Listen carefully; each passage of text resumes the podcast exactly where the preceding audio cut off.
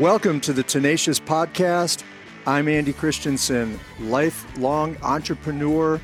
I've helped launch over a dozen national brands, created a forty billion dollars beverage category, author of the best-selling mentorship book, The forty forty Principle, and the thing I love the most is to encourage and equip entrepreneurs, thought leaders, and creatives to help change the world. That's all of you, so let's get to it.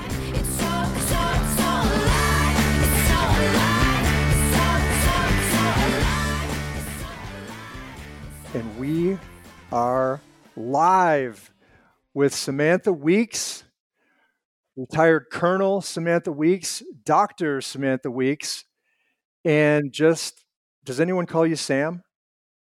Yes, absolutely. Probably most of the people from my first twenty-five years of life only call me Sam. And then you've got Combo as a call sign. I do. And so I would say my last, uh, you know, twenty-three years have been known as Combo. Um, and now in the civilian sector, in a company that actually does use call signs still, um, it's interesting that I'm still known as Combo. And we need to hear the story.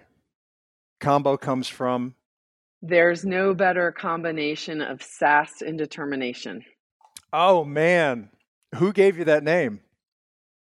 My first fighter squadron at Langley Air Force Base, the ninety-fourth Fighter Squadron, the Hat in the Ring Gang. Okay. It's probably a lot going on right there. But let me just do a formal welcome, everyone, to the Tenacious Podcast. Uh, Samantha, I've introduced you a little bit. I'm going to give a little bit more on you, and we can run through some questions. But welcome to Tenacious. This is a podcast where entrepreneurs, thought leaders, and creatives come to get encouraged and to try to do great things with their lives. Um, Samantha, thank you for being here. Really appreciate it. And I just want to give a quick kind of formal bio, because I'll tell you what, I read one of them and I was like, I don't think we have time for all that. So I've kind of shortened it a little bit. You're currently the Chief Transformation Officer for Shift four Payments.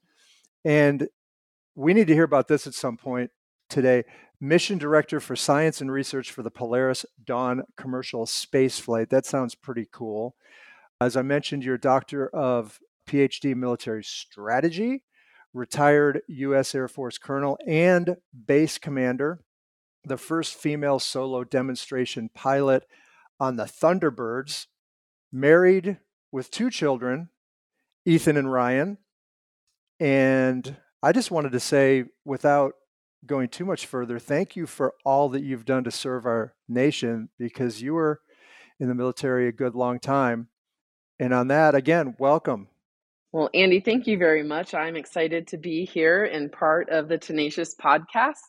You know, and it's interesting because I'm not sure I would call myself an entrepreneur or creative, but I definitely hope that I am a thought leader and learning all the time from other thought leaders. So I appreciate uh, this time with you.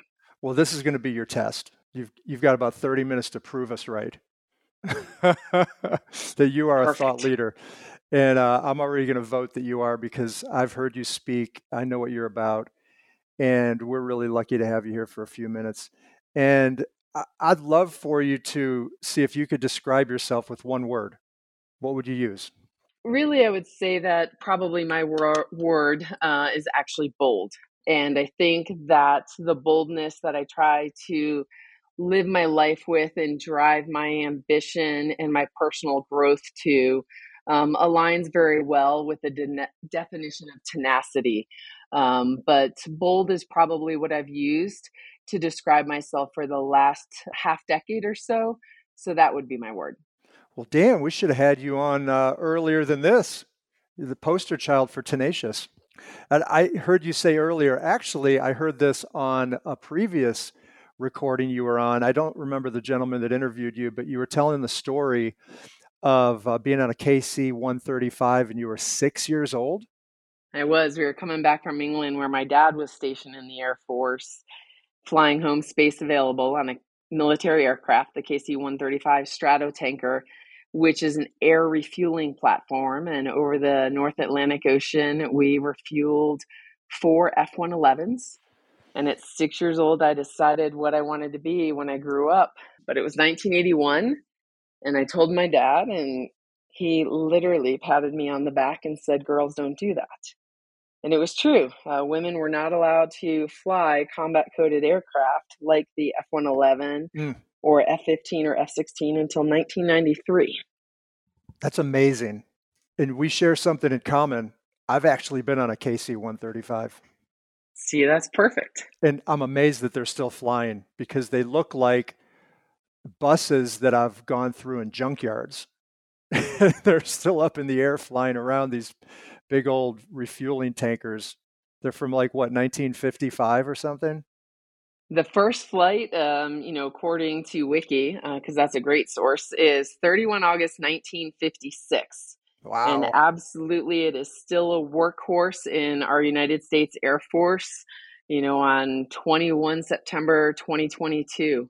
Uh, that and the B fifty-two are probably our two oldest platforms that are still critical to the Air Force's mission today. Yeah. It's pretty impressive that something can last that long. It says something to, to how it's been built or was built and the maintenance crew that keep those things going. And the pilot, no, yes, you're absolutely right. Yeah. Um, the maintenance crews. And the pilots don't mess them up. Yeah, we, we break them all the time, for sure. Well, the quote I got from that that I was going to mention earlier was, "Tell me no and watch me go." That's kind of your slogan, huh? Yeah, it kind of is. And I didn't realize it growing up. Uh, and it's probably only in the last ten years that I've kind of become more self-aware and reflected on my life and kind of saw that drive and determination or tenacity um, and tenaciousness really are at the center of everything that I've done. And the idea that somebody tells me no kind of sort of sets me on a trajectory to, one, live my dream, uh, but two, also prove people wrong. And I had a phenomenal friend at the Air Force Academy that when I graduated pilot training asked me, "Do you really want to be a fighter pilot, or are you a fighter pilot because everybody always told you you couldn't do it?" Mm. And I would say twenty years later, I still can't answer that question because it probably is a mix between the two, that it was my dream, but I also set out to prove to myself that I could do it, as well as, you know, some underlying aspect to prove to others that I could do it.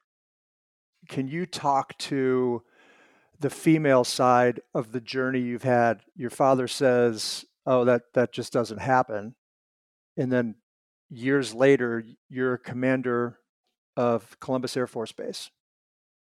How'd you get there? And what challenges came in along the way? Well, there's definitely challenges along the way for everybody in any type of life journey. I think for me, some of the challenges initially were sticking to my dream, um, because it's easy to be a six-year-old who says, "I want to be a fighter pilot," or like my little six-year-old right now tells me that he wants to be an Army tank driver, and not necessarily following through with that as you continue to grow up. But I kind of stayed steadfast in that dream. And my dad, who just passed away last month, uh, without a doubt, was my biggest supporter. And I think when he told me, "Girls don't do that," he was just telling me truth. But he encouraged me along the way and kept me to see my dream and work toward it rather than kind of veering off into the social pressures of junior high and high school, and taking the steps that enabled me to get into the Air Force Academy. And then getting to pilot training. Fighter pilots will always tell you that luck and timing are good things that go along with your hard work hmm. um, and your determination. And without a doubt, that's true for me.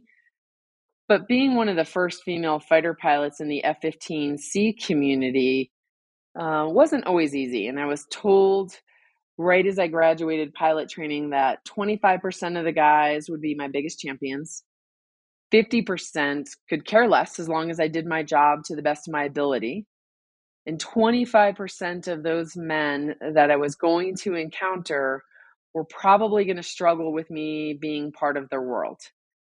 And I think in nineteen ninety-eight, when I showed up to my first fighter squadron, those percentages were probably about accurate. And the point is seeing the majority, seventy-five percent, that either say, just do your job, or do your job and I'm going to be your ally or your champion, to kind of change the face and the space of what is a female Eagle pilot or what is an Eagle pilot, carried me through. In each assignment, the percentages changed, right? Maybe it was still ten percent struggled with me in their world. sixty percent just said, do your job. I don't care what your gender is, you know, and the allies grew along the way, so mm-hmm. that there were more people that just kind of said, you know, it's two thousand, it's two thousand ten, it's two thousand fifteen. Um, you know, I am your ally as a female growing in this community, um, and you have worth to give.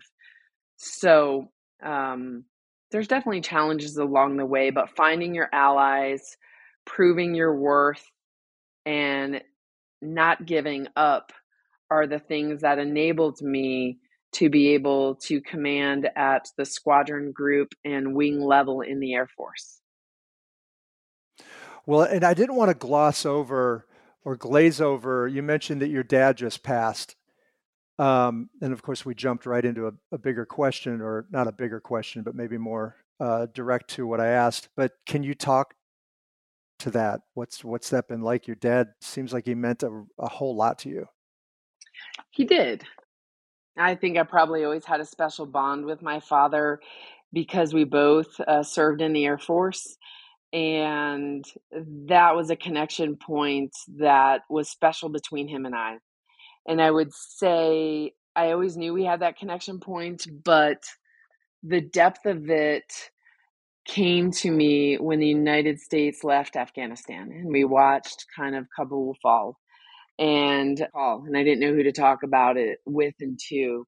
And so I talked to two people. I talked to one of my T A C Ps who had been in Afghanistan um, very early on in two thousand one, two thousand two.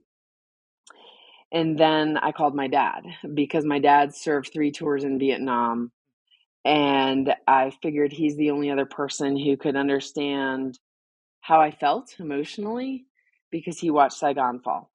And wow. that was, that was probably the first time that I saw the depth of understanding of the relationship that I could share with him, that there are very few others and nobody else in my family that I could share that with.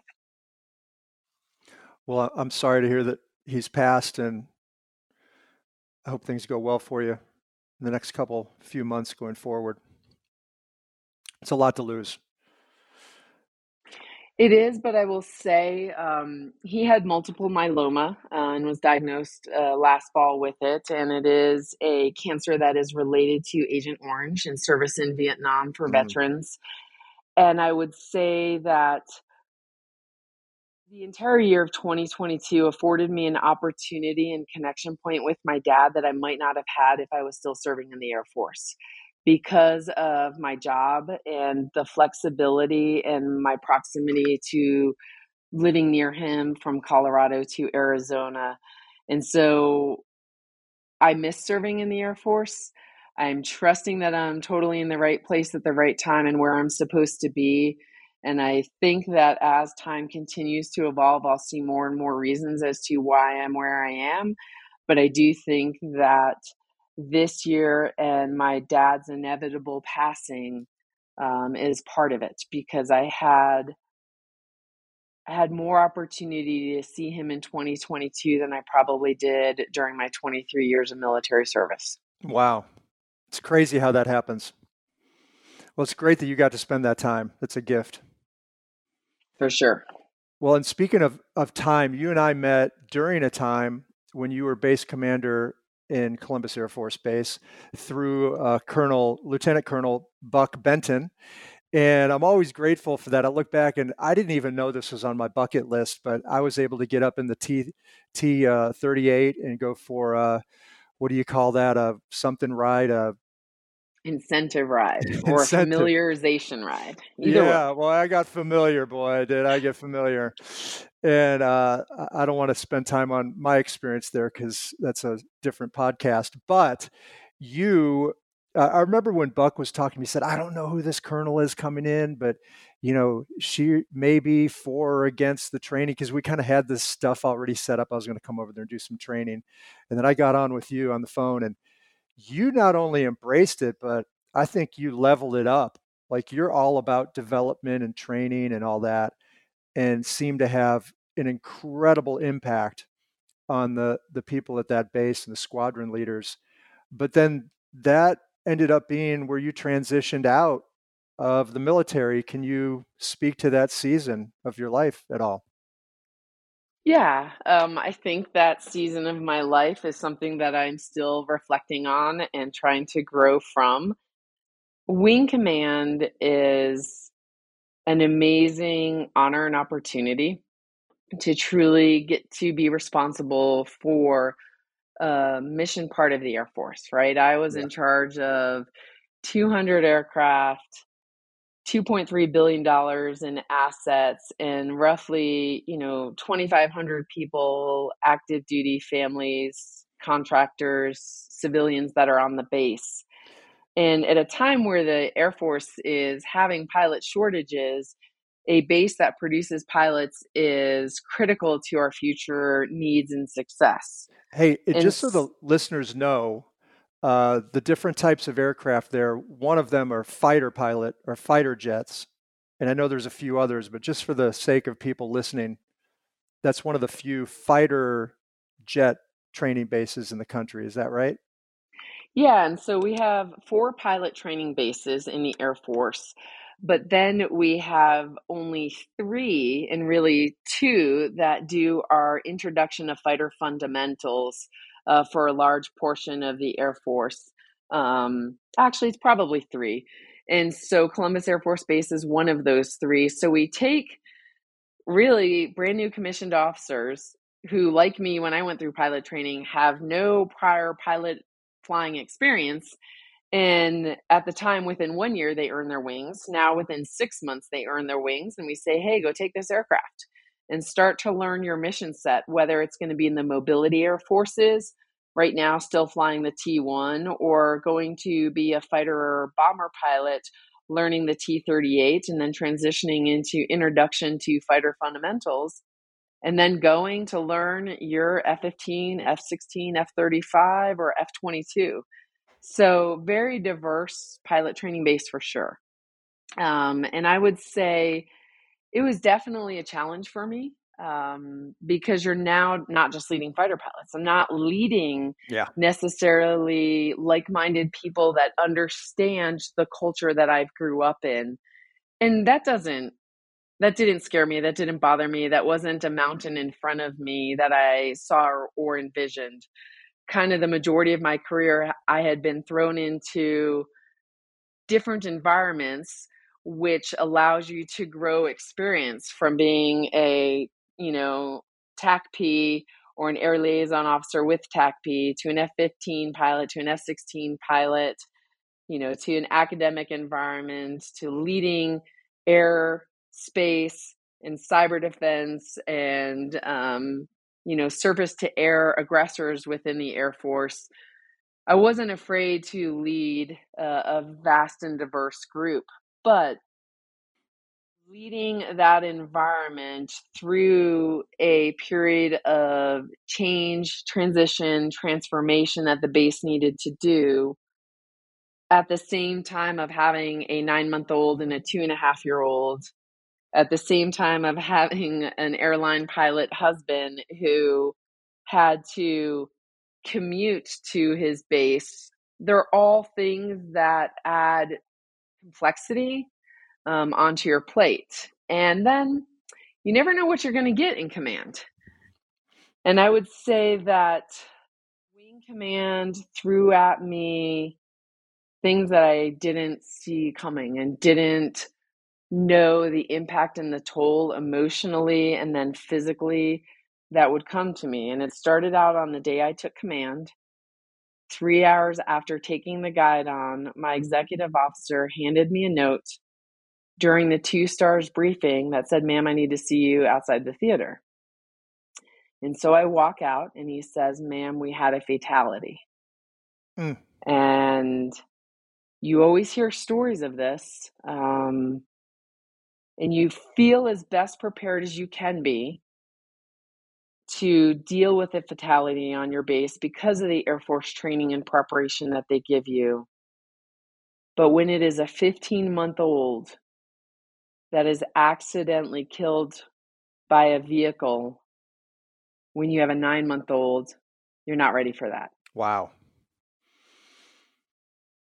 And the very next morning, as I'm walking into my newcomer orientation for the first time, I get a phone call from Command Post, which is kind of like our base eyes and ears and brains and kind of central nervous system that runs things for us. And they say, "Ma'am, we have an aircraft accident. We need to set up the emergency operations center." And I've been in command about twenty-two hours now. And I say, "I think you forgot to say exercise, exercise, exercise. Yeah. Because there's no way this is real." And they're like, "Nope, ma'am, this is real." And it didn't honestly stop. I had six civilian deputies that passed away in about an eight-month period. And the last one, an amazing human being who actually was murdered by his wife. And then I finished with three months of COVID. Um, not me having it, but me dealing with the impact of COVID from February twenty twenty-two until I gave up the guidon in May of twenty twenty-two.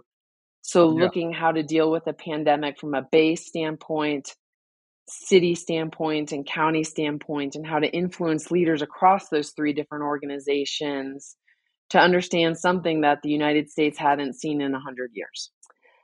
All the while still trying to be the right leader, the right wife, the right mother. But ultimately, I would tell you that my lesson learned over the last two years is that I didn't take care of myself during that time to be able to give to all those other external people that needed me. Yeah. So ultimately, I was pouring from an empty cup. What was your goal, if you had one, when you came into the military? My dad would tell you we had three bets. I don't agree with one of them, but uh, in honor of him, I will tell it from his standpoint and his words. I was going to outrank him. I was going to beat his time in service, and I was going to become a general officer. One of those three was very simple. I was going to outrank him. He retired as an Air Force Master Sergeant. And my father and mother pretty much mandated that we go to college. So I kind of knew that to be a pilot and to kind of have the mandate that you had to go to college, I was going to be a commissioned officer. So that one was kind of easy. My dad served for twenty-six years in the Air Force. I had always said that I would serve twenty-seven just to one-up him because there's definitely a competitive streak that runs strong through my being. At the eighteen-year Tell me no point, and watch me go. yeah, at the eighteen-year point, I called my dad, and I'm like, "Dad, I don't see this happening. Uh, I'm not sure that I can do it."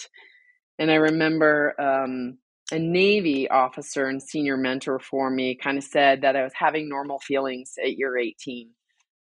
And so I kind of, you know, saw the next opportunities. I was like, "No, this is possible." And then I retired at year twenty-three. So I missed number two. I did not beat my dad's time in service. And I retired as a colonel. And so I did not achieve uh, the rank of general officer. I would tell you that that was not ever a goal of mine, despite my dad saying it was. Yeah. But I can tell you, and this goes back to our introduction in that first phone call, my dream job was to become the Commandant of Cadets at the United States Air Force Academy. And I kind of set my eyes on that as my next dream in two thousand ten, when I was a student at the School of Advanced Air and Space Studies, where I got my master's and then got a PhD through them. And part of the whole reason why I got my PhD in military strategy with a focus on leader and leadership development was so that I could bring that back to the Air Force Academy and really have not just a military experience perspective on developing leaders of character, but really have that academic background and understanding to bring that piece to an academic institution that is driven and required to develop leaders for our Air Force. And so in that place, yes, that's a one-star general position. And yeah. so at least for the last thirteen years, I had my eyes set on that job and therefore that rank. Yeah. So how did you make the decision to go from your career, twenty-three-year career in the military, to civilian life? I probably made it a little bit unwillingly, um, but there's a book called Boyd, The Fighter Pilot Who Changed the Art of War by Robert Coram. And he talks about John Boyd, who was an Air Force fighter pilot and is probably more embraced by the Marine Corps than he is necessarily the Air Force in history, context, and impact and legacy. But in that book, Coram writes about a time where John Boyd was in the Pentagon and talking with a group of younger officers. And he told them that there's going to be a time in their career when they are faced with being something or doing something. And you can be somebody and you can kind of sell your soul and you're going to be liked by your superiors and you're going to get to be part of the in crowd and you're going to get the cush jobs and the promotions. Or you can choose to do something and kind of stand on those morals and values that you have and do the right thing. And ultimately, this is my part, but at the end of the day, you want to choose that road to do something so that when you put your head down on the pillow at night, you are proud of who you are and what you accomplished and what you stood for.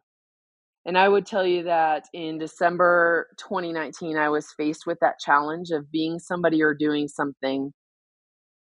And at least in my reflection, I chose to do something. And I'm glad that I did. It's a hard moment, um, and it's still probably something that I'm reflecting on and working toward. But I think that there were signs that it was probably time for me to transition and make sure that I was who I wanted to be first and foremost, which is a mom. And I took that be somebody or do something moment and chose to do something with it, as well as be more present and available to the children that I truly want to be the biggest legacy that I have by how I raise them and who they become. Before we wrap up, can you tell us, because you're doing some crazy cool stuff right now with your current company as transfer, Chief Transformation Officer, and then what did I read in your bio? This mission director for science and research for the Polaris Dawn commercial space flight. Is that just a really cool title? Or is that it is, a really cool role? Yeah, it's a really cool title, and it is a really cool opportunity and experience for me. And so I would say both Shift four Payments and Polaris Dawn are through my interactions with individuals during my military career. When I was stationed at Nellis Air Force Base, I had the opportunity to work with the C E O and founder of Draken International, which was a commercial fighter pilot organization to present more adversaries, more bad guys to the Air Force for our large force employment training exercises. Mm. That C E O and founder was Jared Isaacman. He also happens to be the C E O and founder of Shift four Payments. And in twenty twenty-one, I had a conversation with him, and he said, I want you to do what you did in the adversary tactics group at Nellis for me at Shift four Payments. And I'm kind of like, well, what is that? Uh, and we discussed that it really is transformation. It was the idea to better the organization through building process, procedure, developing and growing and evolving a culture that can really work toward our mission and our vision with the values that we have at Shift four Payments of boldness, ownership, excellence, and trust. Jared is uh, a thirty-nine-year-old high school dropout billionaire. He went into space last year, uh, one year ago, really, to this time frame, as the mission commander for Inspiration four, which was a commercial space flight founded around the pillars of leadership, hope, generosity, and prosperity. And Jared is partnered with SpaceX to do three more missions. You can go check it out at Polaris Program dot com. And he came to me last November and said, hey, I'm going to go back into space again. Mm. Will you be a mission director uh, for it? And I, of course, said yes, because what Come fighter on. pilot doesn't have a desire or look to the stars and look to the skies and everything that you do? And then my role came out to be science and research. So from the time we announced this in February until right now, recently, I get to be the mission director for science and research, which means I partner with SpaceX. We've gone across the world to really look for groundbreaking, earth-shattering, um, space, you know, first ever science and research experiments that can rapidly advance human spaceflight capabilities and continue to make life better here on Earth. And Jared yeah. has a philanthropic mindset, core, and heart. And so he's going to continue to raise money for Saint Jude. And last year, I believe, through Inspiration four, we raised approximately two hundred fifty million dollars to try to cure childhood cancer. Wow. And he's continuing that partnership with Saint Jude um, through the Polaris program. Cool stuff. It's an amazing opportunity. Well, It's it's clear that you're making the world a better place. You're making people's lives better. Again, thank you for what you've done. And before we wrap wrap up, is there anything that you wanted to share that we missed talking about today? I would just kind of finish with where we started, and I would tell everybody to go to Polaris Program dot com and donate to Saint Jude. Yeah. Because when every single one of us think about childhood cancer, there's nothing more that we would like to have that be something historical in context and not something that families are dealing with today. All right. And we're going to put that in the notes of this episode. If anybody, can you, can you state that domain again? Yeah. Polaris Program dot com. And just go there, click on our cause, and you will see a Donate Now button to support Saint Jude Children's Research Hospital. Awesome. And you do keynote public speaking, do you not? I do, um, because I think that in everybody's experience, there's a lesson to be learned. And if I can share that to make somebody else's journey better, then I want to do that. And can you give us that link? I can. That is Dr Samantha Weeks dot com. All right. We are going to put that in the notes as well. And I don't know how to say it any other way, but thank you for so many things that you've done, and keep up the good work. Well, Andy, I can't thank you enough for the opportunity and the introduction to continue to connect with you. And really, I'm going to give the last shout out to Buck Benton. I think he made Colonel, somebody recently told me. Um, because he is the person that brought us together, and we're still connected yeah. four years later. And I hope for the next forty also. Yeah. That's to, to Buck Benton, helping me hit a bucket list item I never knew I had, but more importantly, that we're connected and we're, you know, iron sharpening iron, trying to help people be better in what they're doing and change lives and change the world. So thank you again. Thank you, Andy.